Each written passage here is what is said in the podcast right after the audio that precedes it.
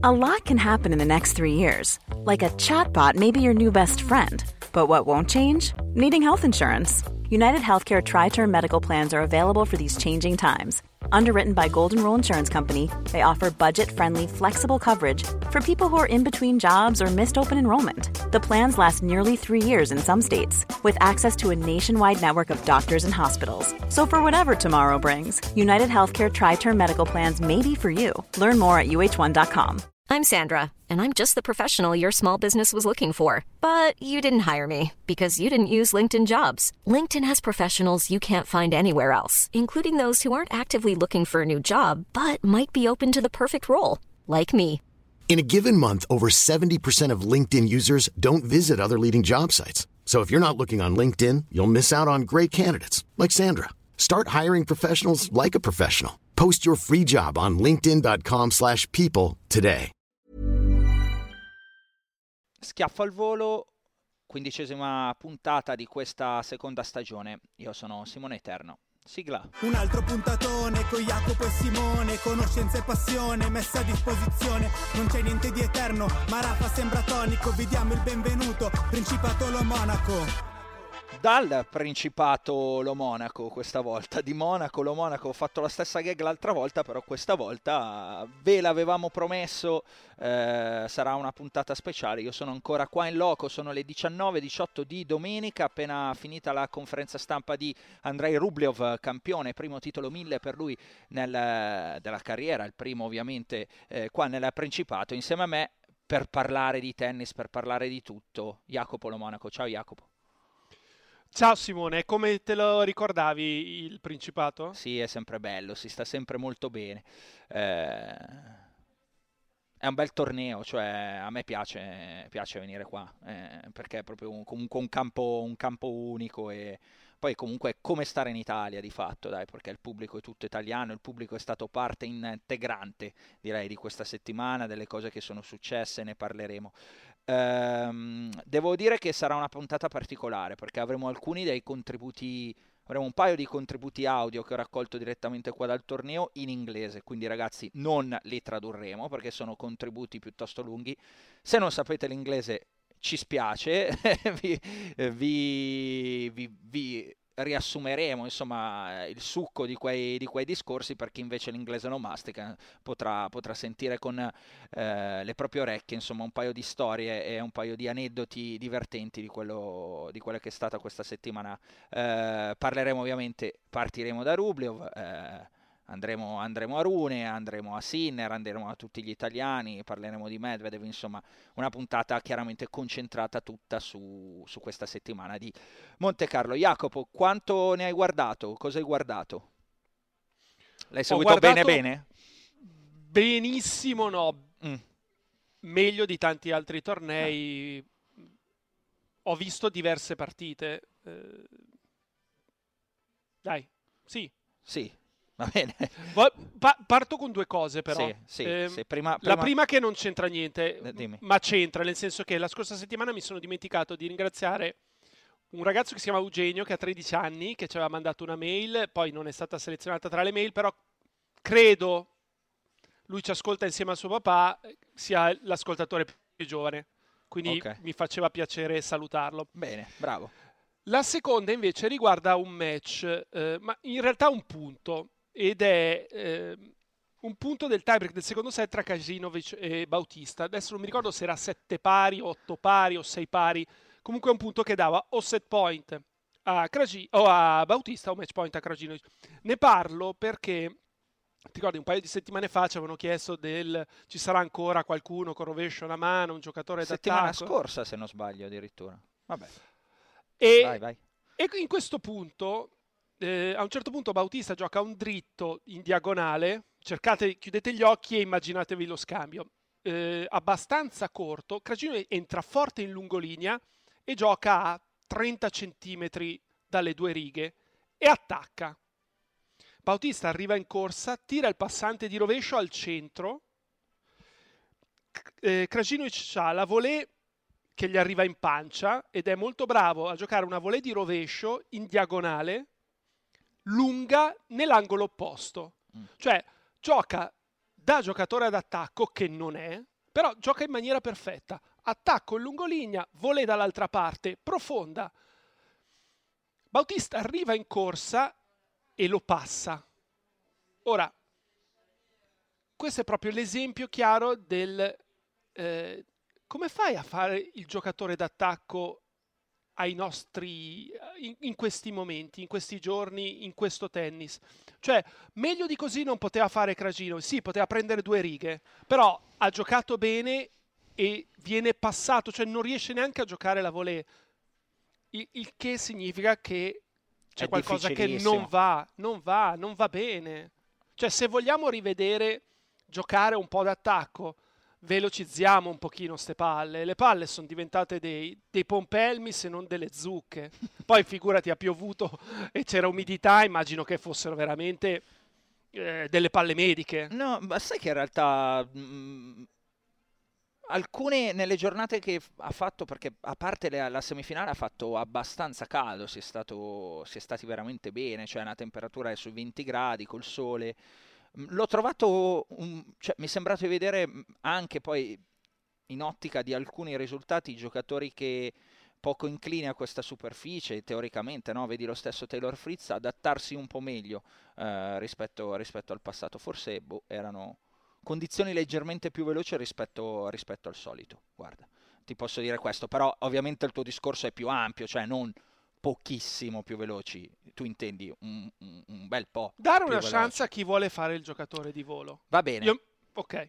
Dai, chiudiamo, se no dopo non possiamo sì, più no, parlare certo. di mille argomenti che abbiamo. Io dico solo, allora, visto che è un intro lunghissimo, saluto tutti quelli che questa settimana eh, mi hanno insomma fermato per ringraziarci e ringraziarti anche te del podcast, Jacopo. Siete stati tanti, non me l'aspettavo, e quindi un saluto ai, ai, vari, ai vari ragazzi che in questi giorni insomma mi hanno bloccato sui campi, ha fatto piacere. Iniziamo con la puntata, seriamente, iniziamo a parlare dalla, uh, del campione della finale, Andrei Rublev. Allora, eh, Jacopo, eh, Rublev, eh, primo, primo titolo, l'ha vinta Rublev o l'ha persa Rune? Per me l'ha persa Rune.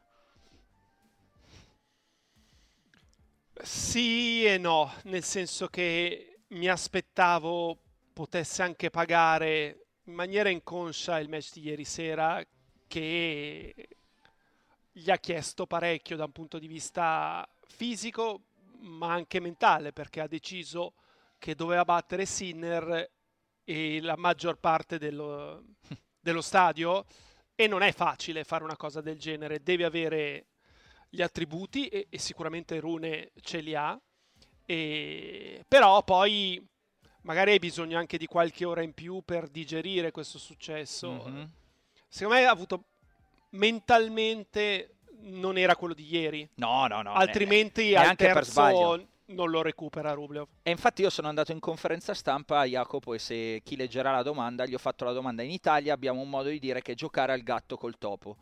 E testualmente gli ho detto: io ho avuto la sensazione che tu oggi fossi il gatto e lui il topo, ma se ci giochi troppo col topo, poi il topo scappa via e tu non hai più la cena.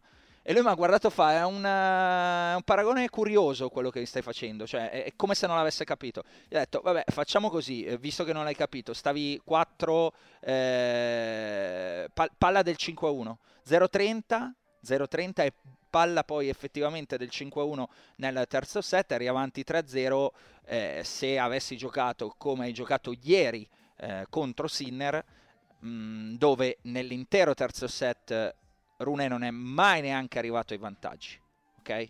Mentre Sinner faceva un po' di fatica a tenere i propri turni di servizi, per dire che il livello era di Rune, intendo, oggi e ieri, quindi semifinale e finale era nettamente differente. Per quello io dico, per me l'ha persa Rune, cioè ho avuto la sensazione che comunque se la rigiocassero adesso questa partita Rune la vince. Ora, diciannove ventisei, riscendono in campo, la vince. Per me lui non mi ha risposto, eh, alla fine ha tirato su un po' una cosa per chi è interessato alla risposta, poi i transcript li trova in giro, non mi ha dato una vera e propria risposta che mi ha soddisfatto. C'è da dire che in Australia aveva perso da una situazione similare, paragonabile, mm-hmm. e quindi magari in qualche angolo della sua mente c'è un problemino Rublev in questo momento, eh, però sì, sono, magari non stasera, però se eh, invertiamo le due partite, ovvero ieri incontra Rublev e poi eventualmente oggi incontra Sinner, probabilmente i, risult i risultati delle due giornate sono uguali, vince ieri e perde oggi. Sì, potrebbe, potrebbe essere um, una, una cosa in è interessante, insomma, la, la, la, la, il giochino che stai, che stai provando a fare. Eh, questo non leva, eh. Certo. Attenzione, i, i meriti a Rublev, non sto, perché no, se no qua bisogna sempre mettere i puntini sulle i, perché poi sai, lo sai, qualcuno magari fa fatica a interpretare bene le cose, non leva il merito, non leva di una virgola il merito a Rublev, che comunque si è battuto Fritz, che questa settimana ha dato sei due sei quattro a Tsitsipas, che per quanto Tsitsipas non giochi bene era il campione in carica e glielo devi, e glielo devi dare, e insomma aveva battuto anche Khachanov che stava, che stava bene, quindi non, non leva assolutamente, non vuole levare i meriti a Rublev, però ripeto, io sono uscito con la sensazione che non ha vinto il tennista più forte, cioè penso che Rublev Rune, perdona, Rublev Rune è, è complicato, e non sono l'unico in sala stampa che faceva fatica e si confondeva quando li pensi e poi li scrivi o ne parli. Eh, credo che Rune avrà tante altre chance anche di titoli più ghiotti, eh, e penso che Rublev eh, ne avrà, ma non tante. Ma sicuramente a fine carriera Rune avrà fatto molto di più di, di Rublev, o avrà, la dico in maniera più, più carina, avrà ottenuto risultati superiori a quelli di Rublev. Um, visto che siamo in argomento Rune, Jacopo, facciamo subito il passo uh... indietro, cioè andiamo, sì, alla semifinale, perché io penso che tantissimi di quelli che ci ascoltano vogliano, vogliano andare lì, cioè a quanto alla partita con Sinner, eh, eh, e parlare involontariamente, no? Inseriamo già subito, involontariamente, volontariamente inseriamo l'argomento Sinner eh, dentro il podcast. Ormai è argomento ogni settimana, ma ogni settimana Sinner ci dà da parlare, perché eh, comunque dall'Australia in poi eh, quello che è successo è che Jannik o fa finale o vince il torneo o fa semifinale ovunque giochi, che sia Montpellier dove vince il torneo, che sia Rotterdam dove fa finale, perde con Medvedev, va negli Stati Uniti, cambia continente, cambia superficie, cambia condizioni, eh, di nuovo finale, di nuovo semifinale, torna di qua, semifinale, arriva a, arriva a, un, a un niente. Eh, da, appunto da magari anche vincere il torneo, perché niente mi leva dalla testa che se ci fosse stato Sinner oggi in finale avrebbe vinto, ehm, sensazione mia, e, e quindi abbiamo il tre della race che è Sinner, però mh, ci sono tanti argomenti. Jacopo, da dove vuoi iniziare? Dall'analisi della partita? Fino a un certo punto, perché secondo me mh, analizzare, cioè fare un'analisi tecnica o tattica per una volta è meno importante di un'analisi o del sottolineare l'aspetto caratteriale. Mm-hmm. E premessa, vai. Nel momento in cui Sinner annulla match point a Hurkacz, vince la partita in quel modo, e avevamo già visto Djokovic con Gakhov che non era un gran Djokovic, no. E insomma, Djokovic, da quando ha vinto Monte Carlo, il suo unico successo duemilaquindici in finale con Berdic, eh, non è più arrivato nemmeno in semifinale. Ha perso l'esordio nel duemilasedici, eh, quarti duemiladiciassette, ottavi duemiladiciotto, quarti duemiladiciannove, ottavi duemilaventuno, esordio l'anno scorso. Posso interromperti un secondo e dare, sì, una statistica, una cosa di Djokovic che porto di conferenza stampa? Dimmi. Eh, lui ha, ha detto che gli ci vogliono, non sa perché, ma il suo gioco gli ci vogliono quindici giorni, due settimane per adattarsi alla terra. Parole sue, uh, quindi è, è una spiegazione, perché tutti ci chiedevamo, no, com com'è possibile comunque con uno che poi di solito è così anche bravo a non giocare spesso, rientrare e vincere subito. Invece sulla terra lui stesso non se lo spiega, ma di, ha detto testuale, eh, non so perché, ma, mh, ma è così. Il mio tipo di gioco la, ci metto un po' di più ad adattarmi sulla terra, mi ci vuole un po' di più ad adattare, a mettere tutto insieme, tutto quanto, per essere efficace sulla, sulla terra rispetto che altrove. Quindi questa è, penso che sia un, un dato statistico che tu giustamente hai portato importante, e c'è la spiegazione stessa del, del giocatore. Vai pure avanti. Eh, quindi io già, prima ancora che poi giocasse Djokovic con Musetti e alla fine perdessi, pensavo domani secondo me Sinner può veramente farcela, e a quel punto eh, l'unico che faceva paura era il miglior Tsitsipas. Mm. Poi Djokovic perde, Tsitsipas perde perché perde subito venerdì. Sì, eh, sì. E quindi Sinner entra in campo e per me era il favorito del torneo, e credo anche per i book, perché con Musetti era nettamente favorito. Ieri contro Rune era intorno all'uno e mezzo, e Rune oggi era favorito con Rublev sempre più o meno a quella quota, il che significa che Sinner sarebbe stato ancora più favorito. Eh, quindi dal mio punto di vista questa è un'occasione mancata. Eh, pazienza. L'importante è fare come sta facendo Sinner, è costruirsi queste occasioni il più possibile e abituarsi a giocare queste partite. Eh, però il match di ieri, da un punto di vista caratteriale, non mi è piaciuto. Eh, deve avere una reazione diversa. Deve proprio a cosa rifiutarsi, ti riferisci, Jacopo? Ah, ok, vai, vai, vai. Rifiutarsi alla sconfitta. Mm. E dici che eh, questa cosa manca, Sinner? Anche la, pal la pallata, che per me è volontaria, quella di Rune. Mm-hmm. okay, ok, poi ne, ne avremmo parlato ovviamente, l'avevo ehm... segnata come argomento. Non, non ti rivolgi a Bernardes, ti rivolgi a Rune e gli dici: che cavolo fai? Io ho avuto... Sei scemo? Allora, qua mi puoi aiutare tu, perché io ero sopra in sala stampa, faceva meno trentadue, quindi me la guardavo tranquillamente da dietro il vetro. Cioè, non la guardavo dalla televisione, ma la guardavo da dietro il vetro. Ho visto che ha indicato verso l'altra parte, ma non ho capito se stesse dicendo a Rune che ci fai o se ce l'avesse con Bernardes. Mi confermi che invece si è rivolto all'arbitro? Si è rivolto all'arbitro, come a dire: ma questo è scemo? Perché... la palla di Sinner è fuori, fuori sì, anche sì. di poco, benissimo.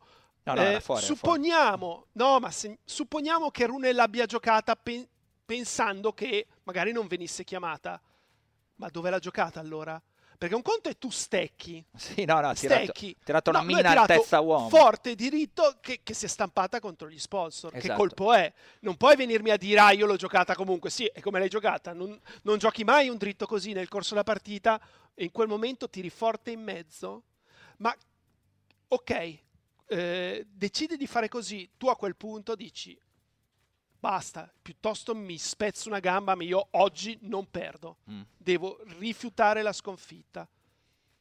Eh, l'hai portata su una cosa dove però secondo me non, cioè, non è allenabile, è semplicemente il carattere di una persona. Mm. Tu pensi che si possa allenare questa cosa? Cioè, Rune è così, eh, senza andare indietro a scomodare i grandi. Però Sinner è diventato quello che vediamo adesso in campo, e prima non lo era, e a me non piace come sta in campo. Non mi piace questi pugnetti forzati, poi quando apre la mano e sembra sia il Papa la domenica che fa messa e benedice eh, i credenti. Quella è proprio una roba che mi fa venire il latte alle ginocchia. Cioè, lui secondo me dovrebbe essere uno che non mostra mai un'emozione. Non devi capire che cosa gli passa per la testa Sinner, mm. nel bene e nel male. Preferirei fosse questo. Mi hai messo, mi hai messo in difficoltà, cioè sto, sto, pensando, sto pensando a questa cosa, no? non, non ci avevo fatto una riflessione eh, a, a part... su, su questo aspetto. Penso che sia difficile comunque, però è anche vero che tu dici: se hai costruito una cosa, in realtà puoi anche decostruirla. Eh...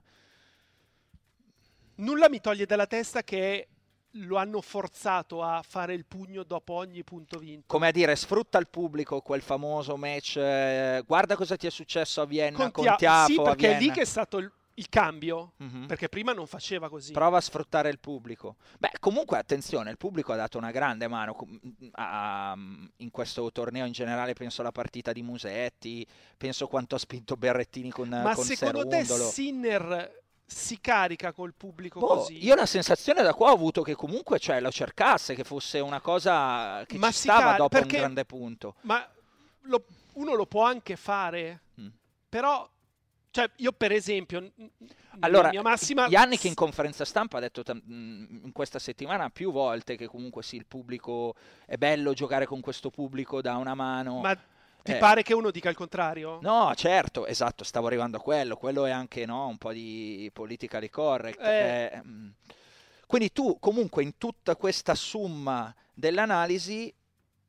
pensi che quanto sia successo sia stato esclusivamente una questione psicologica, cioè non c'è niente di non c'è niente di tennis? No, ma certo che c'è il tennis, c'è sicuramente il fatto della pioggia, eh, il campo che fosse più fangoso, quindi anche più lento, non l'ha avvantaggiato. Però al di là del tennis... Io quando perdi due set, sette cinque, sette cinque, quello è il punteggio dello scemo. Perché se arrivi a cinque, una volta te lo concedo, ma due sì. set di fila che arrivi a cinque e non arrivi al tiebreak, vuol dire che dentro di te leggermente hai mollato. Allora bloccati i commenti, Jacopo, perché se dopo la volta scorsa io avevo osato dire qualcosa su, ma... su Sinner, gli hai appena dato dello scemo, no, t'arrivano. Ho detto che quello è il punteggio dello scemo. Chi subisce sette cinque sette cinque può capitare, sa dai. dentro di sé che un pochino ha mollato di testa. Non lo so, io semplicemente so una cosa, cioè che nel terzo set, e volevo portarla lì, e, e l'ho già accennato prima, Rune andava come un treno, c'è stato un game in cui è stato che è il quinto game dopo che Sinner annulla tre palle break e che rimane due pare, va zero trenta e quel game, è il momento chiave. Quel game lì di Rune è clamoroso perché comunque gioca un game super Rune, capito? Pulisce le righe, fa il servizio vincente, non gliela fa vedere in sostanza e, e dico però che personalità, non significa che Sinner non ne abbia, però il l'andamento è stato che non è mai neanche arrivato ai vantaggi, non dico a palla break, ai vantaggi, e mentre Sinner faceva fatica, cioè lo percepivi che c'era un giocatore che stava andando meglio dell'altro. Poi è chiaro che speri che si arrivi al tiebreak, che ti giri bene una cosa e metti Sinner in finale, no? Eh, però però l'indicazione era, era piuttosto chiara. Ehm... Guarda anche come perde gli ultimi due punti, gli ultimi due punti eh. li, li perde lui, eh. Mm-hmm. Sì, sono l'ultimo in particolare. Il, è un errore. Quella del trenta pari, il rovescio, cosa voleva fare con quel colpo? Cioè, però è un punto regalato. No, no, io, io capisco tutto, però poi al netto di tutto, Jacopo, adesso riporto dentro perché sennò sembra che Sinner sia un cretino. E, ma da... no, ma assolutamente. No, e, e sennò anche fomentiamo una parte opposta del... perché ci sono gli ultras assoluti e poi c'è un'altra parte opposta di gente che arriva qua e dice ah, però Sinner non vince mai.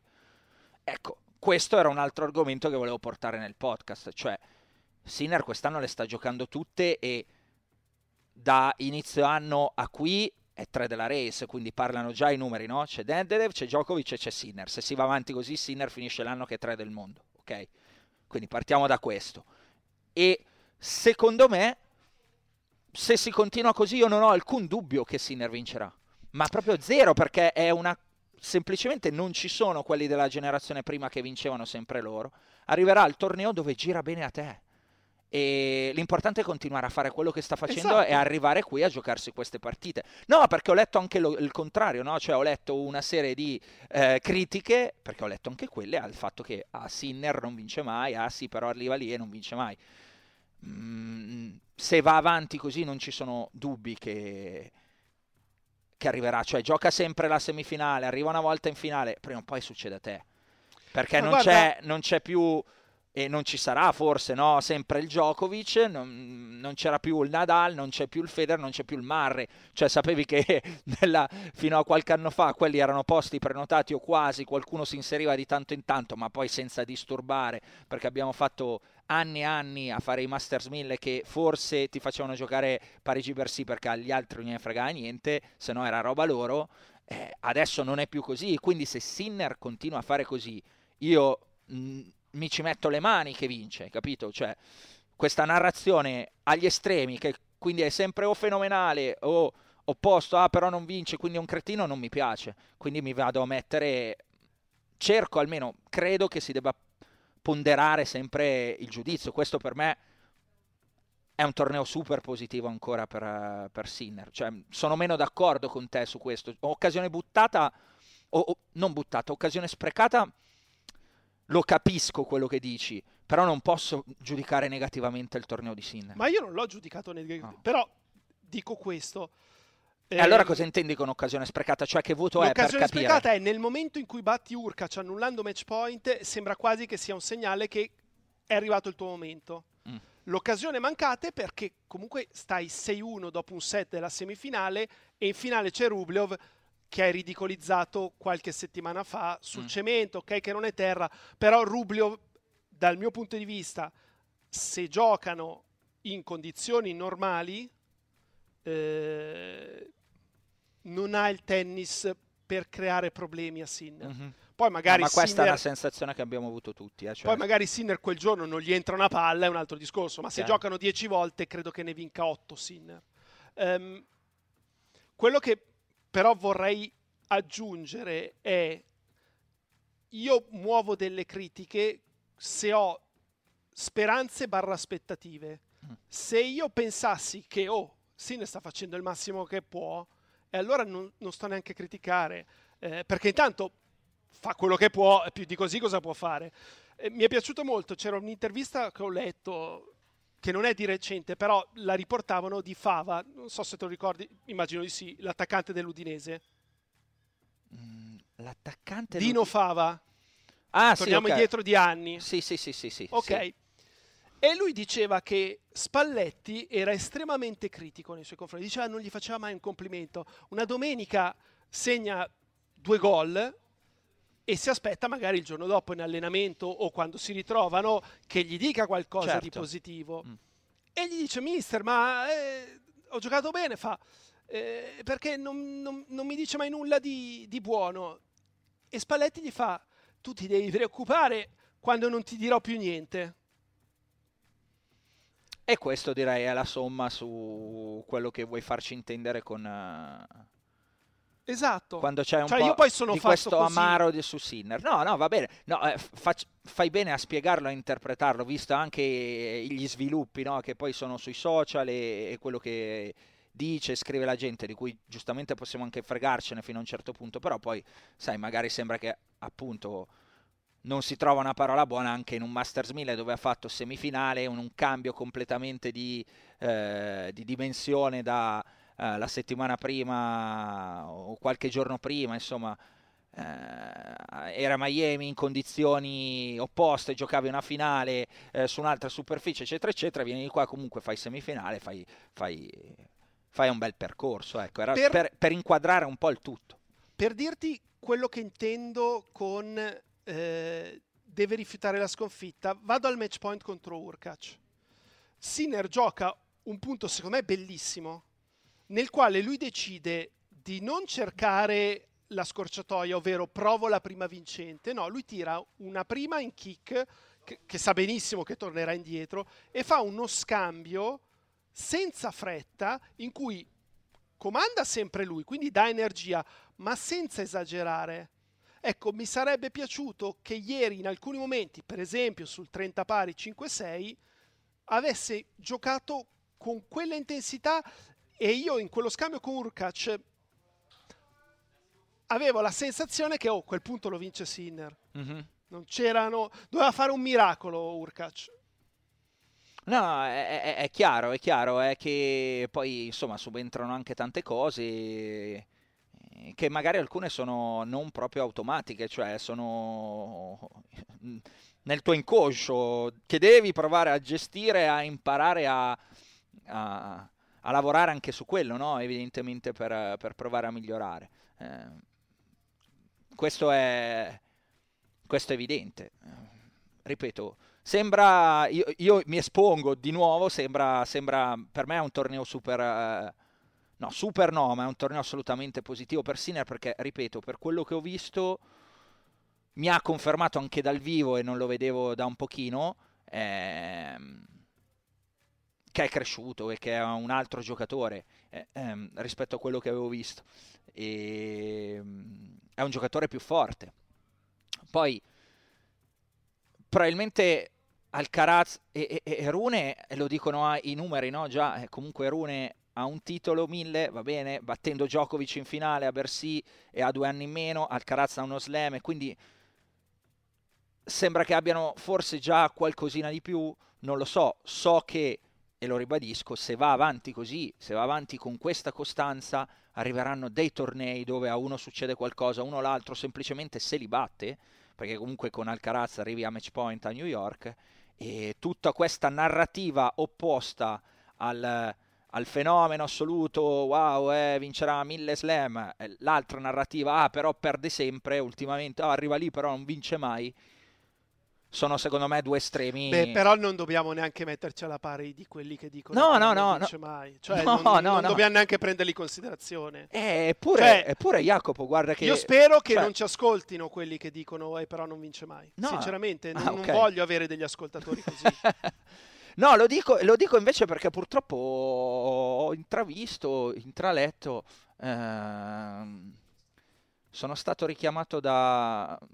da Catrin Cessà nel, di abbassare la voce, quindi adesso abbasso la voce perché sono in mezzo al sono in mezzo al sono in mezzo al alla alla sala stampa? No, sono andato un po' fuori perché sennò appunto avrei disturbato tutti quanti, okay. e, e sono qua, quindi adesso abbasso la voce e ragazzi poi all'audio in post produzione me la rialzate, ci provo. Eh, stavo dicendo qualcosa che mi sono completamente perso, no, di, di Sinner sul... Che non volevo gli ascoltatori no, esatto, che esatto. dicono che non vince mai. Ecco, però ci sono delle... Ce ne sono, ce ne sono, ce ne sono non solo tra gli ascoltatori, ma ce ne sono anche nell'ottica di, di chi fa un pochino questo mestiere, cioè ci sono degli estremi che secondo me non sono, non sono corretti, e quindi questo è quanto. Vogliamo aggiungere qualcosa? Direi che di no, abbiamo parlato tantissimo, venti minuti di Sinner anche perché non c'è solo lui. Eh, c'è Lorenzo Musetti, Jacopo, che batte sì. Djokovic, che era arrivato qua con eh, fiducia sotto le scarpe e segnali di vita? Beh, sicuramente è un torneo super positivo per come già era iniziato, perché... uscire dal primo set con Ketsmanovic ha voluto significare la partita, perché poi Ketsmanovic nel secondo non ne aveva più di benzina, visto che veniva dalla finale della settimana prima.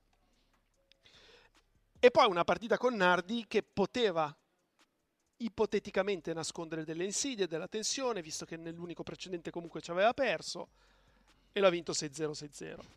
Mi ricordo, ti ricordi settimana scorsa che avevi detto Nardi, ti ho pensato perché avevi detto sono Musetti, non voglio mai giocare con Nardi quella partita. E invece la voleva proprio giocare, sì, evidentemente sì, perché gli, gli giravano le scatole per quella sconfitta. sei zero sei zero. Eh, sì, in cinquantadue minuti. E, e poi è chiaro che Djokovic non abbia cacciato un dritto nel match con Musetti, adesso sto esagerando, eh, però poi mi è piaciuto molto come ha descritto la vittoria. Eh, o perlomeno ho trovato un virgolettato proprio sul sito di Eurosport che diceva: se anche gioca male, parlando di Djokovic, è il numero uno del mondo e lo devi uccidere dieci volte prima di vincere. L'ho scritto io, ero in sala stampa, quindi sì, è così. Ehm, ed è vero, e solo riuscire a venirne a capo di quell'ultimo game in cui prima sei quaranta quindici, poi è in match point, poi devi annullare una palla break e riuscire a chiudere quel game... è difficilissimo, difficilissimo, quindi è una vittoria che, che vale tantissimo, perché vuol dire che arrivato a quel momento, che poi è quello che capita a volte, di sei lì per battere un grandissimo, quanti sono stati lì a battere un grandissimo e poi hanno perso? No, no, chiaro, chiaro. Riuscirci ti cambia completamente, magari non la carriera, ma questo momento sì. perché sai che hai affrontato il momento più difficile e l'hai superato. Speriamo che sia così. Ti aspettavi qualcosa poi però dopo, dopo quella partita, qualcosa in più magari nel match con Sinner? Io personalmente non avevo dubbi, nei prono, nel giochino che si faceva qua in sala stampa ho detto due a zero Sinner. Sinceramente non, magari un set stargli un po' più vicino, però è partito troppo forte da subito Sinner e è veramente difficile gestire una vittoria come quella che ha ottenuto Musetti in così poco tempo e ripartire come se nulla fosse il giorno dopo contro un avversario che ti darebbe fastidio anche in situazione normale, perché tira più forte di lui e gioca più vicino nel campo. Se, Musetti ha detto due cose riguardo questo, sempre ti riporto le parole. Uno, quello che dici tu, cioè te l'ha confermato, l'ha detto lui stesso. Una cosa così comunque avevo bisogno di gestirla un po' di più, eh, è stato tutto troppo rapido, eh, quanto è successo anche con, eh, con Djokovic, no? Cioè vinci, poi rientri subito in campo in un'altra partita, e sono state tante emozioni, ha detto, difficile, da, difficile anche da gestire, quindi questo sicuramente. E l'altro è un grande complimento per Sinner, secondo me, ha detto Sinner è già veramente uno che... Musetti dice per me può arrivare numero uno perché sta mettendo insieme tutte delle cose, gioca, fa veramente tante cose meglio rispetto a quando ci ha giocato lui, aveva detto, col dritto, eh, con il servizio, come comunque anche con la palla corta, e ha detto Sinner è un giocatore, cioè ve vedevi che mentre Musetti lo spiegava erano... percepivi che ha posto Sinner in un... Uh, in un insieme, no? Nell'insieme dell'elite, cioè di quelli che stanno sopra, dicevi Sinner fa, proprio spiegava questo, diceva Sinner ha messo a posto tante cose nel suo gioco e le fa molto molto meglio di prima, e quindi credo che nessun complimento migliore possa arrivare se non direttamente, no, dai colleghi che magari tra connazionali tendono a essere un po' più uh, aperti uh, anche dal lato dei complimenti rispetto a come sono abbottonati con... Uh, con il resto. E quindi che Musetti ci aspettiamo per il futuro già da, già da adesso, Jacopo? Direi che mettiamo, mettiamo fine a, alla, al periodo negativo e, e riparte. Sì e no. Mm. No, perché? Perché rimane il fatto che ha un gioco difficile, okay, ed è un gioco che non ti prende a pallate, che dà delle chance all'avversario, che se l'avversario riesce a togliergli il tempo, eh, può creargli problemi. Però questa sarà sempre la sua natura. Sì, a, a, a, a meno che riesca a, a diventare talmente bravo che anche giocando un po' più lontano però fa sempre numeri, non dico sempre, però ti dà la sensazione, come ci sono stati dei momenti... Anche nel match con Djokovic, arrivava in corsa su palle difficili di dritto e ti giocava un angolo stretto da quattro metri dietro la riga di fondo e dici vabbè, questo come l'ha fatto? Cioè fa dei colpi che gli altri non fanno. Chiaro. Però non è facile. Eh no, eh, anzi è il contrario, è più difficile per cioè, lui. Cioè lui lo fa sembrare facile, ma in realtà non lo è. Gli ho chiesto del supercoach, eh, perché ho visto che poi mi ha dato troppo un assist, perché ha fatto supercoach, ne avevamo parlato noi, sì, nel podcast, sì. eh, ne ha... Mh, l'ha scritto lui su supercoach punto i domanda, esatto. e, e quindi sono andato in campo sono andato in campo però sono andato in conferenza e gli ho chiesto proprio di supercoach, la mia domanda è stata su quello, eh, per chi non l'avesse letto magari dal bloggone che tenevamo di, di Eurosport, secondo me ha dato una risposta veramente super intelligente, cioè ha detto ehm, troppa gente che lavora fuori non sa, non sa cosa significa, cioè parla per partito preso, cioè posso accettare, diceva, tutti i tipi di commenti, di critiche, siamo dei professionisti, siamo anche per quello, ma non ci può essere la presunzione che, lui citava, cito la professione, non prendetemi male, un avvocato venga a spiegarmi eh, come, eh, cosa si deve fare con, con un coach e cambiarlo e per quale motivo.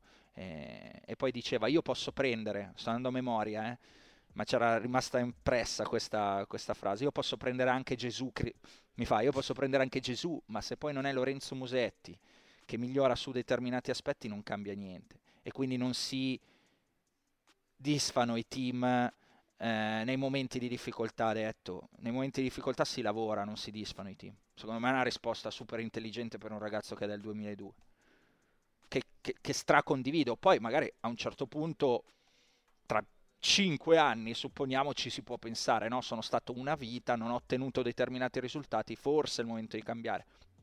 Però a me è sembrata veramente una risposta di un ragazzo saggio, con, eh, comunque con la testa sulle spalle. Le conferenze di Musetti mi sono, le ho trovate molto sempre... Non avevo avuto tante chance di parlarci con, con Musetti eh, nella sua giovane carriera. L'ho trovato molto... Ehm, maturo? Maturo, sì, molto, mi sono piaciute molto le risposte che ha dato a, a, varie, a varie domande. Risposte articolate, risposte non banali, che per me sono sinonimo che dietro c'è una zucca pensante, e che nel tennis non sempre può essere un aiuto, come avevamo detto, però no, che secondo me alla fine sì. No, per uno che gioca il suo tipo di tennis ha bisogno di ragionare. Esatto. Perché è un tennis in cui costruisce il punto, mm-hmm. non è che te lo fa in due colpi, poi lo può anche fare, però la maggior parte dei punti sono di costruzione. Chiaro, chiaro, chiaro, quindi devi capire cosa sta succedendo e far andare la capoccia, e esatto. secondo me di capoccia nella testa di Musetti c'è, ce n'è. Ehm, gli è stata fatta una domanda, ehm, Jacopo, riporto un po' di conferenze così ne parliamo, perché secondo me è un lato che magari non sempre arriva agli spettatori. Le partite le hanno viste tutte, visto che siamo stati al torneo e l'ho ascoltate tantissime, sul fatto che in tanti, no, adesso nominano Rune, Alcaraz e Sinner, e però qualcuno dice Musetti, ah Musetti può essere uno che eh, si inserisce in questa nuova triade che è già stata un po' eh, dipinta. Lui ha detto, beh, mi fa piacere che qualcuno pensi così, per ora io sono lontano da lì, lo dicono, lo dicono un po' i numeri. Pensi che possa arrivare così in alto, cioè che possa davvero competere con il suo tennis e il suo stile di gioco con questi tre, che se non si fanno male mi pare evidente che sono i tre più forti per ora, almeno che non nasca un duemilacinque duemilasei, insomma, che arriverà? Oppure proprio per quello che hai appena detto è più difficile eh, ed è meno probabile?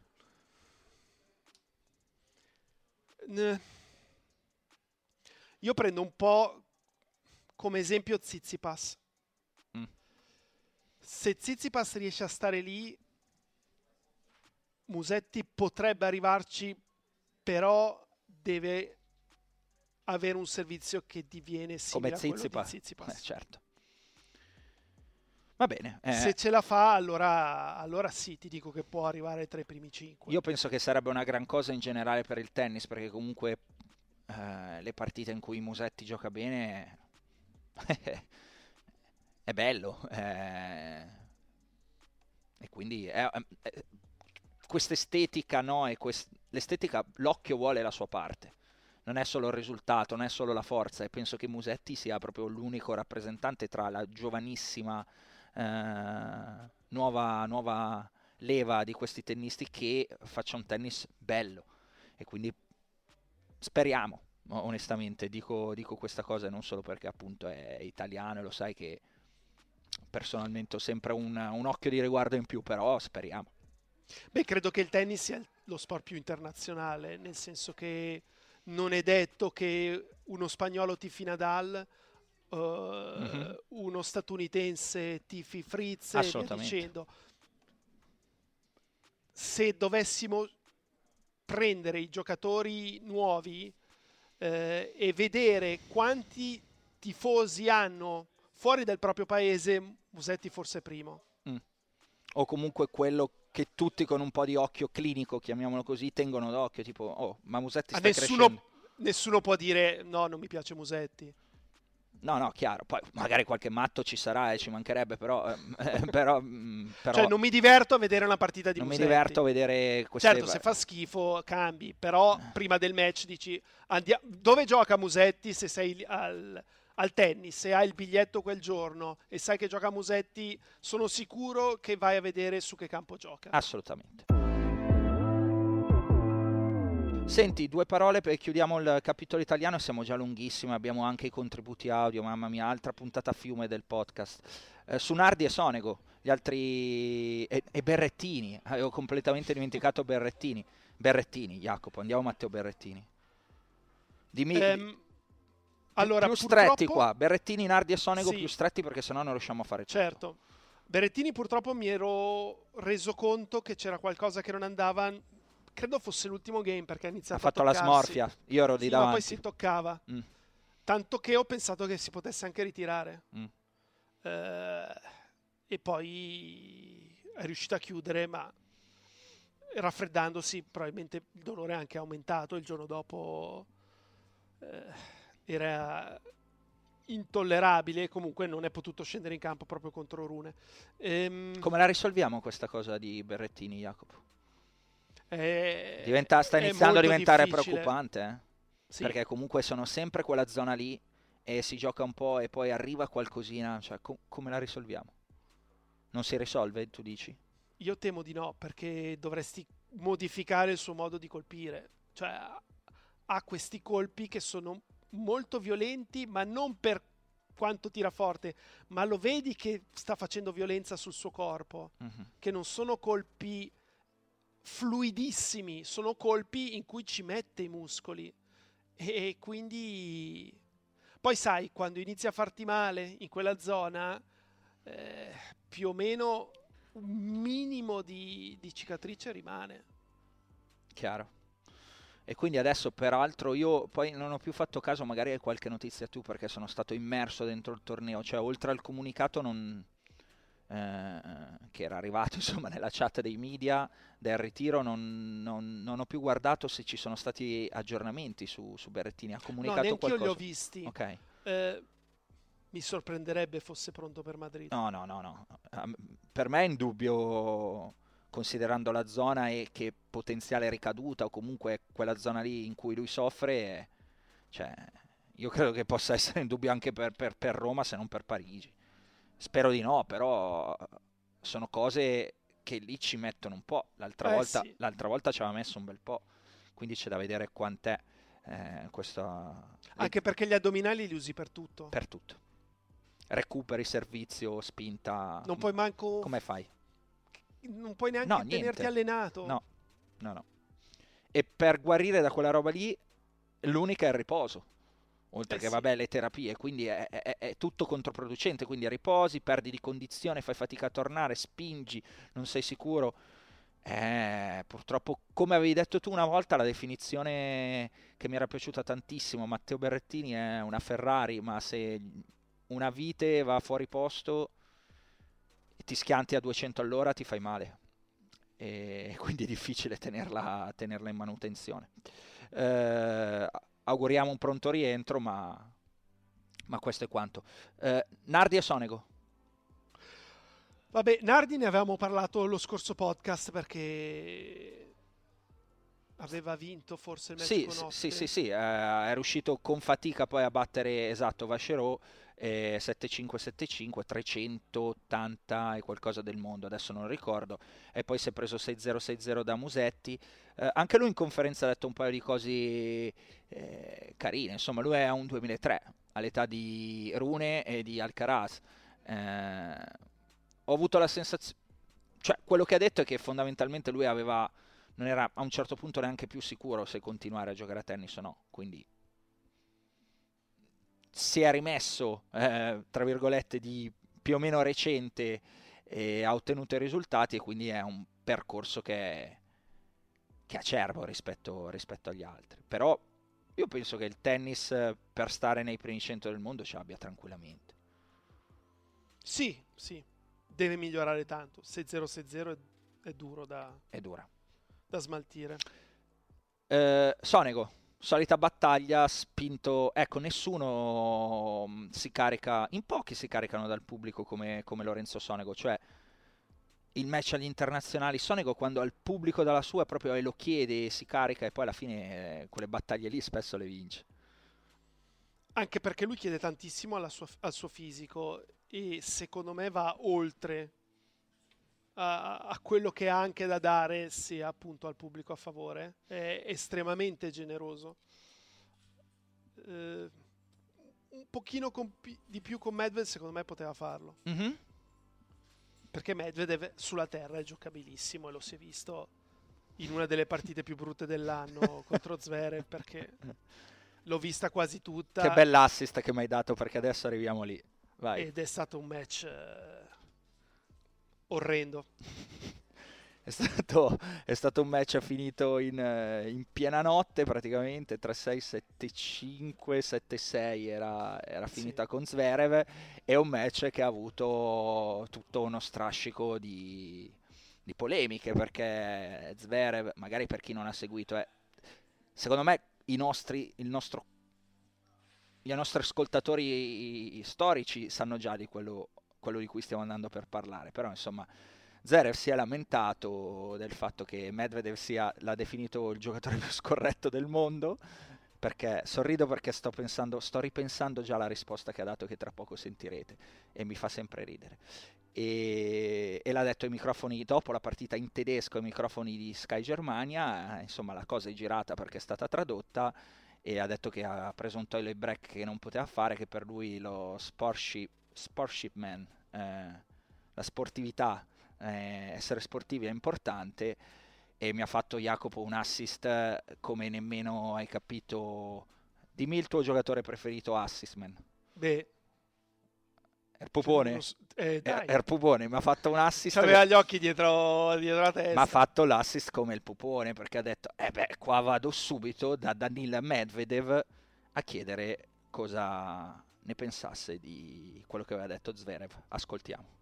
After years where everybody seems to be like best friends on the tour, you know, you, Nick, Holger itself, uh, Stefanos uh, are bringing, you know, you're bringing some spicy to the tour. I was wondering if you want to answer to the words that Sasha last night said. He said he's one of the most unfair players in the world. They take fair play and sportsmanship very serious. He does not. He takes a toilet break when it's not possible anymore. If you want to answer this.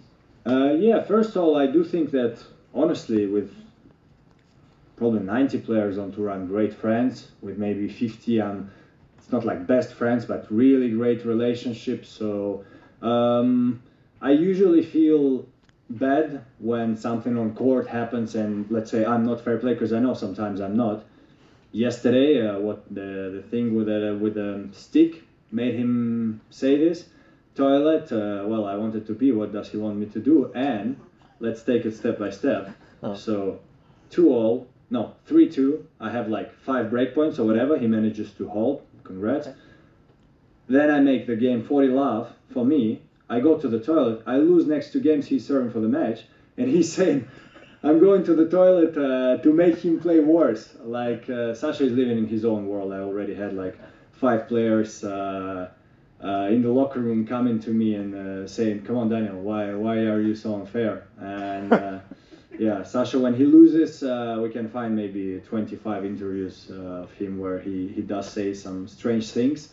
And uh, again, honestly saying, like, if guys like Casper, uh, I don't know, Andrei, uh, maybe Karen, uh, even Diego, so I had a, let's call it a fight with him in A T P Cup. Honestly, I'm at fault, and probably he still, like, doesn't like me the way maybe he liked me before this match. Mm-hmm. And I'm sorry that a guy like Diego, so kind and so fair play, feels like this about me. Sasha is not this guy. Sasha is not like Casper, is not like Diego, is not like Andrei. When he says someone is not fair play, you're like, okay, great, uh, look at yourself in the mirror. Okay. Okay. Jacopo, che risposta spettacolare è? Beh, non... tra l'altro la cosa bella è che questa conferenza stampa è post sconfitta con Rune. Assolutamente sì. Cioè, e di solito i giocatori dopo che hanno perso ti fanno, ti rispondono con tre parole. Assolutamente. E non sì. vedono l'ora di andare. Leggi Djokovic, che è stata una conferenza secondo me mh, non bella, cioè non... facile, scusami se ti ho interrotto, però facile fare le conferenze fiume quando si vince e fare il simpatico, e quando perdi rispondiamo monosillabi. Onestamente sei Djokovic, ma aspettavo un po' di più. Torna pure alla, alla, all'argomento. E... E lui è eccezionale. eccezionale. Sempre. A me Poi può non piacere il suo modo di giocare e lo comprendo, tecnicamente non è bello da vedere, però quello che ti dà come personalità, come spesso anche eh, situazioni improvvise, mm-hmm. che rende a me personalmente divertenti. No, no, no, eccezionale. E poi è molto spontaneo, quando tira la pallata contro i teloni e sposta, fa spostare il giudice di, il giudice di linea, tipo spostati, spostati che devo tirare, devo sfogare, mi ha fatto morire anche lì, cioè. Che doveva andare a match point lui, invece va a match point Zverev, cioè fatta da un altro hai una reazione diversa, fatta da lui fa ridere, cioè, no, ma poi ti, ti rendi conto che, cioè, è quello che farebbe un, uno qualsiasi Che, che va il venerdì sera a giocare, magari sbaglia una palla facile sopra la rete e ti viene quello scatto. Poi i professionisti sono molto bravi anche in questo, perché sanno gestire anche quel tipo di emozione negativa. Lui invece è, è, è come uno di noi, tra virgolette, in quei momenti. Sì, no, no, ma, ma, ma io credo che ci sia questa risposta, comunque una persona anche qua con un cervello, con un Q I superiore, secondo me. O... a, o... comunque un Q I importante, cioè. Ma Jacopo poi racconta un'altra cosa, cioè lui è come se se l'aspettasse quella domanda. Quando mi rispondeva mi guardava negli occhi e sorrideva, cioè ci godeva a raccontare la sua versione della storia, hai capito? Cioè non, non me l'ha campata via, era proprio, voleva fare una conversazione con me, ci guardavamo dritto negli occhi, io sorridevo perché mi veniva già da ridere alle risposte, hai capito? E lui mi spiegava, no, fa... e poi a, a, col dittino mi ha fatto proprio, no, e poi ti spiego un'altra cosa, perché quando sono a quel punto dove dice quando sono rientrato, poi ho perso due game di seguito, esatto. Di cosa sto parlando? E poi tutta la spiegazione su Diego, eh, non ho problemi con, Die- con Diego, mi dispiace perché mi sono comportato male, quindi mi dispiace che lui ora non... magari non, mi, non gli piaccio più come gli piacevo prima, però Sasha è un'altra persona e va bene. E quindi questo era, era Daniil Medvedev, eh, le cui... Ma difatti sarebbe bello, I, in America ci sono anche le gare dei dibattiti, no? Sarebbe bello averlo nel podcast, Jacopo, portarlo qua una volta Daniil Medvedev, cioè ce lo mettiamo come obiettivo. Qualsiasi altro giocatore li batte tutti, cioè a parole... N- Mi piacerebbe un Medvedev Mourinho, se si riuscisse a trovare, sì, un argomento che, che li fa appassionare entrambi. No, mi piacerebbe un Medvedev nel podcast, Jacopo. Eh, non so. Credo ci riusciremo, ma magari ci possiamo provare. Mai porre limiti alla, alla fine, perché avremmo delle cose, insomma, da chiedergli, e sarebbe certamente divertente sentire la sua versione dei fatti su, sul mondo e sulla vita. Ehm, questa stagione alla Terra come la prende? Perché poi gli hanno detto sempre in quella conferenza stampa... Eh, se si sentisse, no, potenzialmente, perché no, in corsa per, eh, per Parigi, per il fatto che l'equipe gliel'aveva fatta forse nella parte in francese, quindi non è uscita sui transcript, sto andando a memoria, per il fatto che comunque nell'ottica di Parigi, no, non sai come arrivi Rafa, eh, non sai come Alcaraz comunque ha qualche problema fisico, Djokovic, eh, si parla, si sussurra tra l'ambiente qua di questo problema al braccio, che anche comunque nel match con, con Musetti l'ha fatto servire a un certo punto a centosettanta, effettivamente non era un granché al servizio, quindi però va a giocare, va a giocare in Serbia adesso, quindi non penso sia qualcosa di... in Serbia, perdono, in Bosnia, eh, non penso sia qualcosa di clamoroso. Comunque gli facevano questa domanda, eh, e lui ha detto no, beh, finché c'è Rafa io non, non, non lo prendo neanche in considerazione, poi se dovessero mancare anche gli altri, perché no? Lo vedi un possibile di un perché no di Medvedev a Parigi? Oggi come oggi ti direi è impossibile, no, che vinta il Roland Garros, ma non quest'anno. Nella vita? In carriera. Ok. Poi tutto può essere. Va bene. Se eh. Murray ha fatto finale a Parigi, potrebbe farla anche Medvedev, però mi sembra molto molto complicato. Va bene, volevo aggiungere, prima di poi andare alle vostre domande, l'ultima... diciamo storia che ho raccolto questa, eh, questa settimana che il torneo ha dato, eh, che è quella di Ivan Gakhov. Favola, no? Dei primi giorni del torneo, per chi non ha seguito, eh, lui arrivava da, eh, fino a qualche settimana fa, duecentoquaranta del mondo, non ha, non ha minicamente la classifica per venire qua, vince, eh, il primo challenger della carriera a Girona, prende un volo all'ultimo e entra come alternate nelle qualificazioni, si presenta qui sabato mattina, gli mettono il, alla fine riesce a giocare, gli mettono il, eh, il match sabato sera, eh, si eh, batte Mannarino, si batte l'altra promessa francese che non riesco mai a pronunciare, Jacopo, Van, Vananche, come lo pronunci? Eh, aspetta che devo vederlo davanti. Per, uh... Vabbè, intanto lo cerchi, io continuo la storia, eh, entra in tabellone, eh, tabellone A T P, si fa, batte McKenzie McDonald e dall'essere uno che mai nella vita può, può giocare su un centrale col numero uno del mondo si ritrova sul centrale con il numero uno del mondo. La sua storia, eh, in un'intervista che abbiamo in sostanza fatto eh, soltanto noi e il collega dell'Equipe, magari l'avete già vista fuori proprio perché è uscita sull'Equipe, qua ce l'avete in versione audio, eh, Ivan Gakhov che si racconta e ci sono un paio di aneddoti di cui ne parliamo alla fine. We are Friday night, I tell you you are going to win against three top top one hundred in a row and in four days you're going to play Novak Djokovic. What, yeah. What do you tell me? Uh, I tell you are you crazy or uh, we are dreaming or something. Yeah, uh, unbelievable. No, be best week of my life probably. It was Uh, I'm kind of speechless, hard to find the words. Yeah, Friday we were going back uh, losing a very good match uh, on Thursday on Challenger, seven six third. Well, I was sad losing this match because I played a good tennis. Then Friday we decided to probably take a, a week off uh, because I was playing a lot of matches uh, and I was kind of feeling a bit sick. Uh, And then I just uh, occasionally say to my girlfriend, let's maybe sign to the alternate here because I was... I saw there was a, a late, uh, uh, in Houston there was a lot of rain, so a couple of players could not make it uh, for the qualis in the main draw. Same was happening with Marrakesh and uh, Estoril, and we just called on Friday, and uh, we came here the day of the match on Saturday. Uh, from the, where? So I uh, was uh, from Barcelona, morning flight, uh, the day of the match. Uh, thanks for the for the A T P to, to put my match pretty late on uh, on Saturday. I was really it was really helpful. And uh, and yeah, and then uh, center court uh, first set didn't start well, and then after that the tournament went pretty well, and I yeah I could find uh, the good tennis I was playing for the last couple of weeks, and uh, yeah tomorrow amazing, and uh, Novak for me is the best the best player in the in the history of the tennis. I can easily say that, and it was. It's gonna be a pleasure to face him, but yeah, I will try to focus like it's one more match, and uh, I will try to do my best. Uh, actually, there there are a lot of, at least with my team, there is a lot of, there was and there is a lot of faith uh, in my tennis. I just uh, had a couple of tough years uh, with the COVID. I had an injury.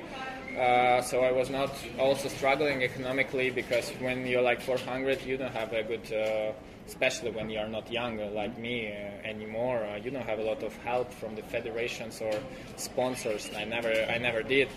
So I just was trying to find a way. I did some things badly, uh, uh, like mentally. No, I was not uh, believing in myself. But deep inside, I knew I can at least try to to to, to be. Like on the same level with these guys, uh, so yeah, it's kind of showing that that was the truth, and I kind of trying to believe in myself more. Can you talk a little bit about you? Uh, you you're living in Barcelona right now? Yeah, correct. For, for a long time I, I live in Spain for like twelve years already. Okay. Uh, first seven was in Valen- close to Valencia, um, and last four years I'm in Barcelona, Sabadell, uh, and yeah. Mm, so yeah, basically my tennis it's. Kind of Spanish way, mm-hmm. no, uh, with a, with a, with a pinch of uh, of Russian spirit. So so yeah, basically. And you're working with uh, who is your coach right now? My coach gonna come. Hopefully, my girlfriend currently buying the ticket uh, for him because we were not expecting to get in, and we just took a trip with my with my girlfriend, and uh, and yeah, now I'm kind of would need my coach now. Wait, right now you don't have any sponsors. You, you're buying your clothes yourself? No, my sponsors or? Are my fellow friends, uh, yeah. Andrei uh, Rublev, who are yeah. uh, giving me some clothes. I will ask uh, Daniil Medvedev also some some some of the stuff.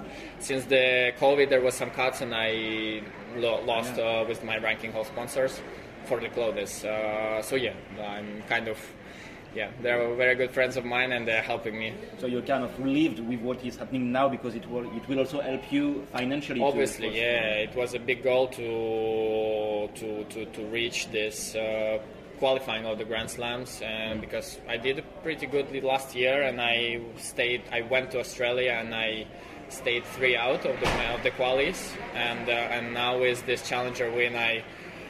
I made sure that I will classify it for the qualies of Roland Garros, so it's a good help, economic one, because yeah, it's big big gap between uh, between um, futures, challengers, and uh, qualies of the Grand Slam. But this year, A T P good, made a good uh, a good uh, increase in um, challenger level uh, money, so mm-hmm. it, it's really helpful, and uh, yeah, thanks for that. So you can kind of. Even sometimes make not so amazing result and not lose money, which is which is good, or to be honest. So yeah, very happy. And just to make sure I understood well, this is the closet from Andrei? Yeah, correct. So you have the same size, it's okay. Yeah, yeah, I adapt. No, yeah, he's also okay. tall, uh, so yeah, we he, okay. it it fits perfectly. Okay. Yeah. Okay. Thank you very much. Thank for you. That. Thank you. One, one question. First, uh, my parents wanted me to do whatever, yeah, but like whatever sport. And first one, we were, we are uh, fans of the Formula One. Formula? Formula One, yeah. And my, my first uh, sport was karts. Okay. Wow. And I did really well uh, when I was like four or five years old. But then I crashed uh, in the race uh, with the grown people. And uh, my mom told that it's uh, too, too, too risky, the sport. And with the wrong people, you said? With the, with the grown. grown. Ah, okay, yeah, yeah. Okay. It was the race. Like I already was being five okay, okay. years old. I was racing with the... adults, and yeah, yeah, uh, and one of the races, uh, the, one of the guys closed the door, and then I want, I wanted to overtake him, and I, I, I did some circles, spins in, spins the, air. in the air, and uh, and my mom told me that uh, no more, no, no, no, no more cards. So, and my parents wanted me to do something instead of just, uh, you know, like uh, spending time with uh, with schoolmates. Uh, drinking maybe or doing some bad things, so so they they they they uh, they said okay, let's try tennis, and I liked it, and uh, slowly it, it just became professionally. Yeah, yeah, not much money, but just we find uh, in Spain. That's why Spain we went for, because it's not so expensive. Oh, it's less, uh, yeah, sure. Especially if it's not Barcelona or Madrid, it's pretty cheap, and it's like good quality of life, uh, food, uh, and uh, coaches and.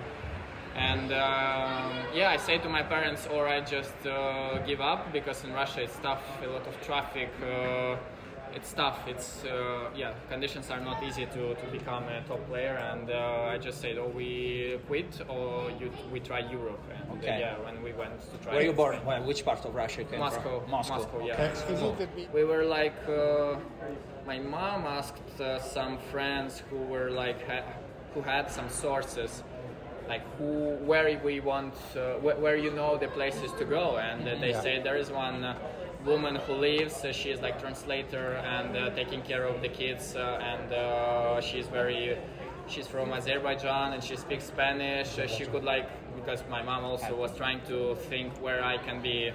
Uh, like living safe. In the safe, correct? Because I was like fourteen, and uh, yeah. plus I was uh, there was a good coach, yeah. Uh, and yeah, and it went well. Parents just went with me one month, and after I, they left me with this woman, and I just kind of tennistically I born with, uh, with over there. Allora, Jacopo. Ehm... Ovviamente la cosa che ha fatto più parlare è stato il fatto che, eh, il titolo social, no? Il fatto che Gakhov a un certo punto chiede i vestiti a Rublev o dice ma non hai qualcosa da darmi, che visto che non ho più gli sponsor, fa sorridere ma al tempo stesso fa riflettere, no? Su quelli che sono i problemi di, di questi ragazzi appena fuori dal... elite assoluta del tennis che guardiamo, ma che poi tutto sommato, no? Anche per il livello non sono... così estremamente lontani, cioè si parla di sottigliezze, metti a posto due cose e tutto sommato puoi ritrovarti a fare partita contro un Djokovic che poi abbiamo visto non era il miglior Djokovic del mondo, ma Djokovic che a fine partita gli va a dire spero di non incontrarti mai più, eh, fa riflettere. Sì, poi ho visto il primo set, ehm, ha dei colpi, mancino buonissimo dritto, discreto servizio, si capisce che allenato come si deve, eh, non da un super coach ma anche da un coach eh, buono, è uno che sta tranquillamente nei primi cento. Sulla terra è un giocatore che può dar fastidio, eh, però ce ne sono tanti secondo me di ragazzi dell'ex Unione Sovietica, dei paesi dell'est, che proprio non hanno la possibilità di, di arrivare. Venire, far, venire fuori dal loro paese perché non hanno i soldi per poterlo fare. È semplicemente Gakhov in questo caso, l'avete sentito la storia, no? Per chi eh, parla l'inglese, se no qua la riassumiamo, cioè eh, comunque vi porto un dettaglio, la mamma è dentista, il papà lavora alla B M W, faccio sponsor, quindi tutto sommato per una famiglia russa mi viene da pensare un po' più sopra la media, e quindi riescono tramite questa signora in Spagna eh, che se ne prende anche cura a mandarlo lì, e tutto sommato Gakhov riesce a fare il tennista, eh, ha già delle possibilità che una famiglia media probabilmente non può avere, e scelgono la Spagna perché la Spagna, comunque l'avete sentito sempre dalle sue parole, è un paese dove tutto sommato ti permette di vivere una buona vita in Europa e non costa così tanto, però sono appunto sacrifici enormi per, per una questione che resta, che resta aperta. Cioè, un sistema perfetto non esiste, Jacopo, no? E ne siamo consapevoli.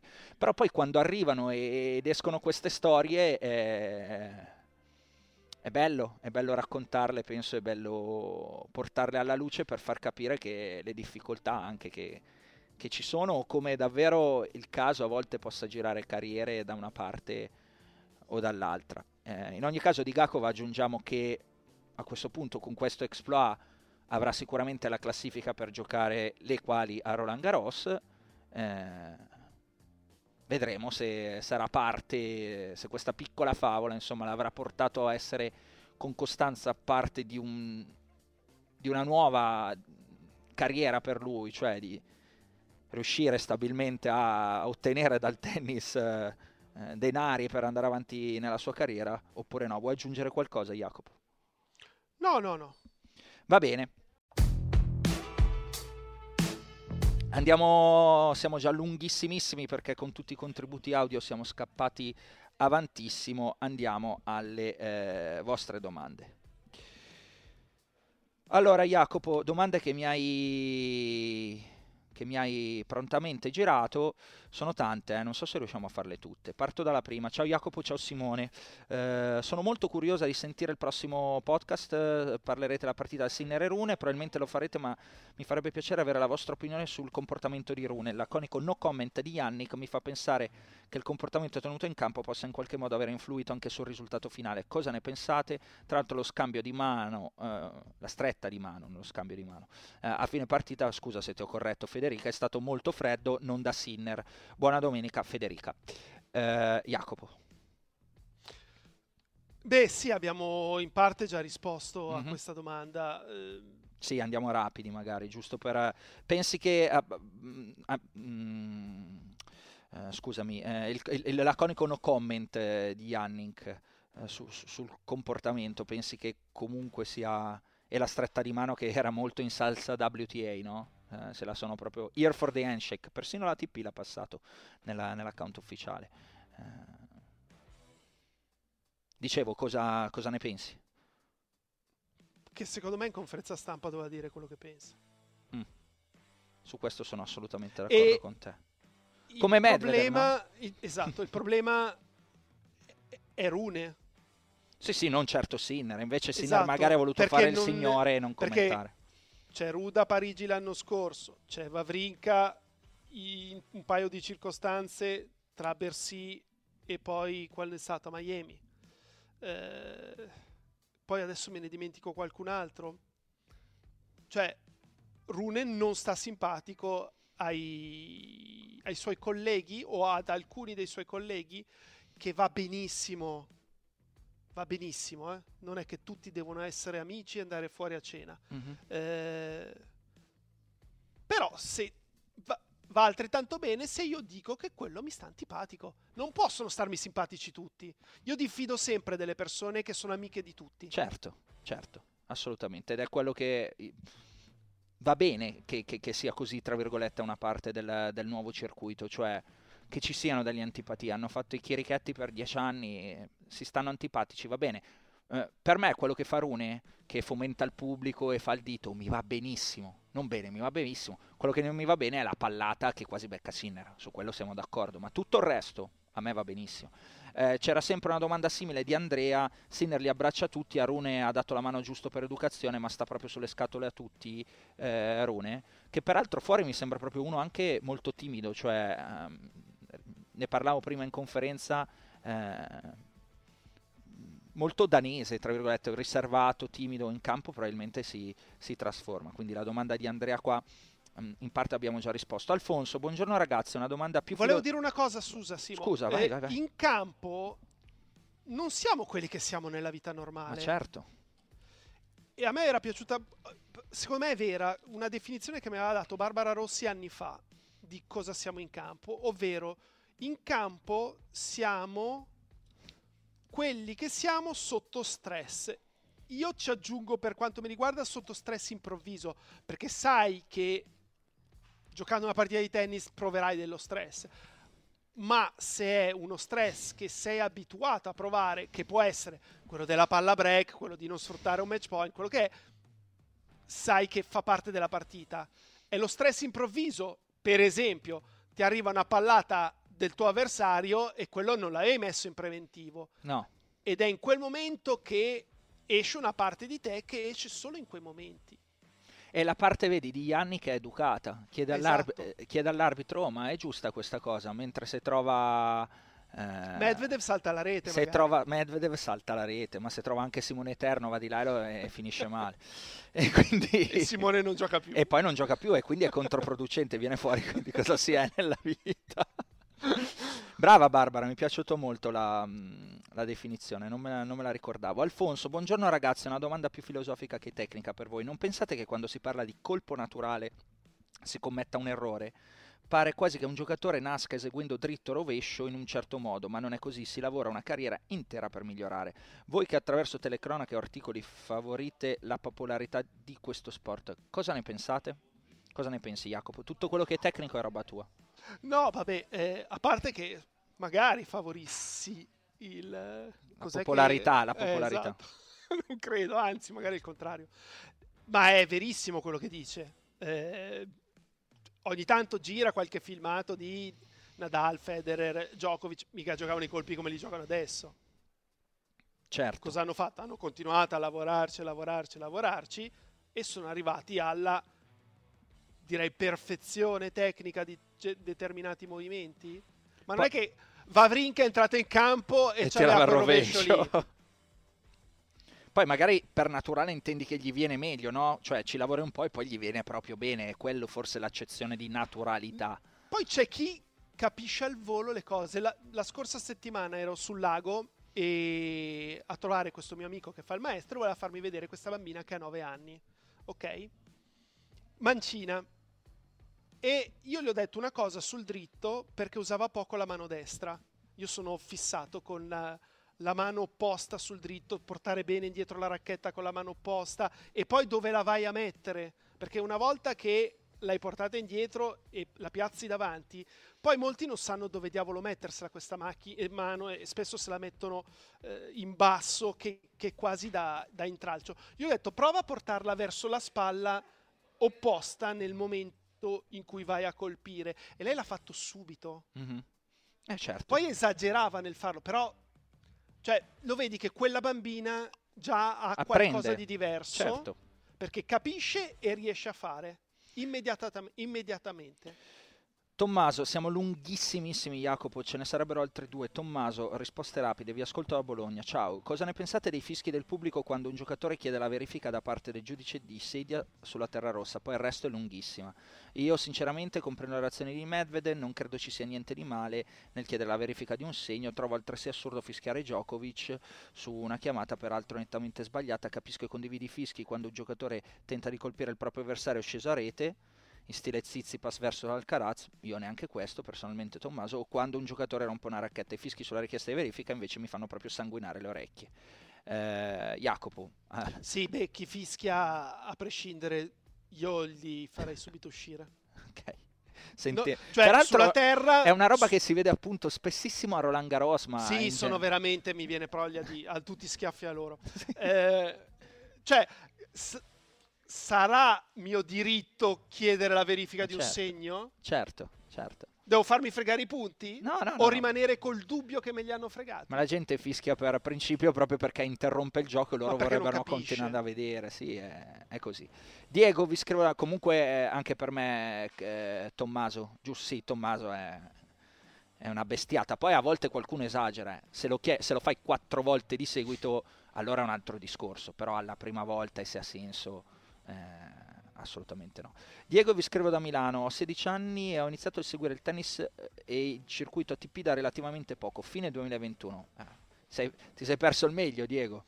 Ma sono già molto appassionato, volevo chiedervi da quanti anni voi che oggi siete così esperti, vabbè, grazie, preparati e competenti. Uella, addirittura avete iniziato a seguire questo sport e come vi siete avvicinati, giocatori o tornei preferiti, se eravate proprio oh, quasi ossessionati come me oppure no. Eh, avete inoltre qualche consiglio per chi da grande vorrebbe scrivere di tennis? A questa avevo già risposto. No, eh, Diego, mi dispiace spegnerti, ma proprio cambia mestiere, non ci pensare. Studia medicina, studia eh, ingegneria, matematica, uno di questi tre. O lingue, tante lingue, tante tante lingue e viaggia.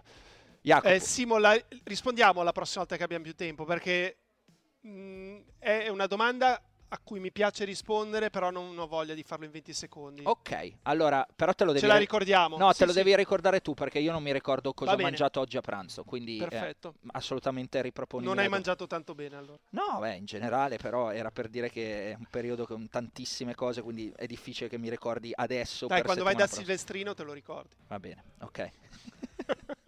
E pubblic- tin, pubblicità occulta.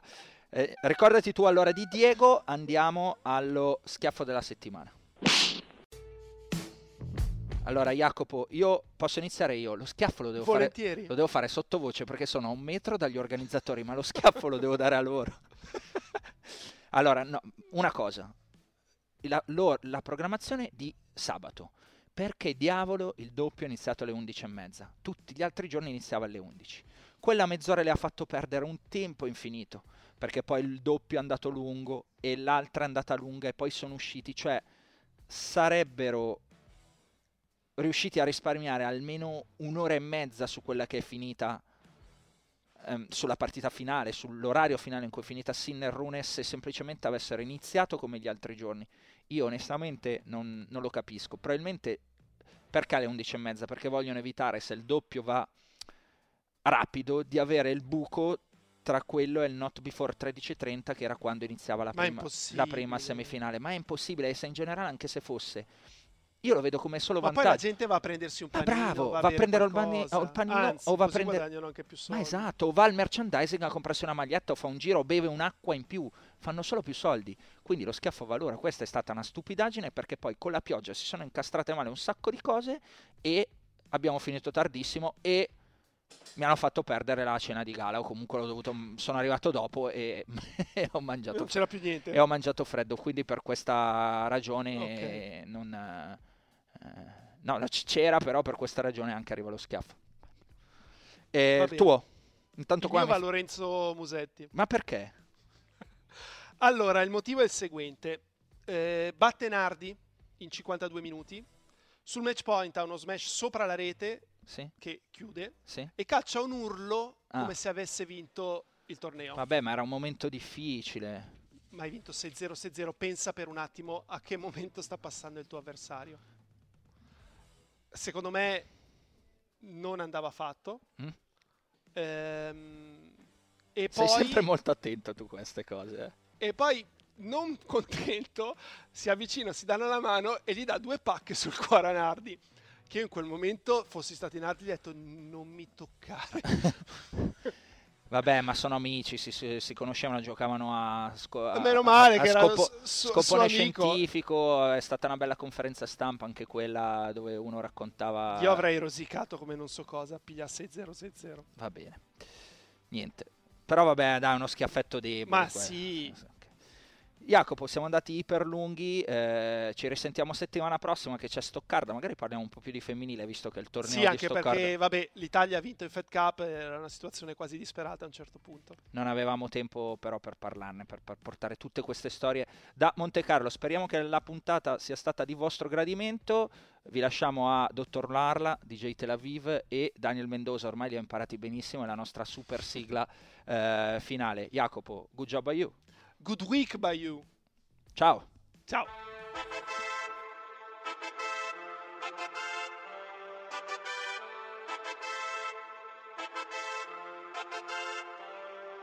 Un altro appuntamento, un altro schiaffo al volo, ha vinto sul cemento, eppure un terraiolo, un altro tabellone, un nuovo campione, ha ribaltato il match, era sul cornicione e Kyrgios manterrà la parola data, che giocherà a Parigi per la sua fidanzata che non c'è mai stata e vuole visitarla, e Sinner la volé, quanto può migliorarla, io lo devo ascoltare perché senza sto male e soffro come Tsitsipas su quella diagonale, ho un dubbio esistenziale se tornerà mai team, eppure va davanti come Cressy, un altro puntatone con Jacopo e Simone, conoscenza e passione messa a disposizione, non c'è niente di eterno ma Rafa sembra tonico, vi diamo il benvenuto Principato Lo Monaco.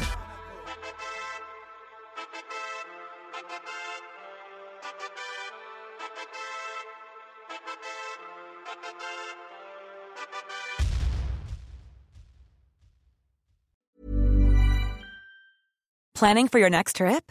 Elevate your travel style with Quince. Quince has all the jet-setting essentials you'll want for your next getaway, like European linen, premium luggage options, buttery soft Italian leather bags, and so much more. And it's all priced at fifty to eighty percent less than similar brands. Plus, Quince only works with factories that use safe and ethical manufacturing practices. Pack your bags with high-quality essentials you'll be wearing for vacations to come with Quince. Go to quince dot com slash pack for free shipping and three sixty-five day returns.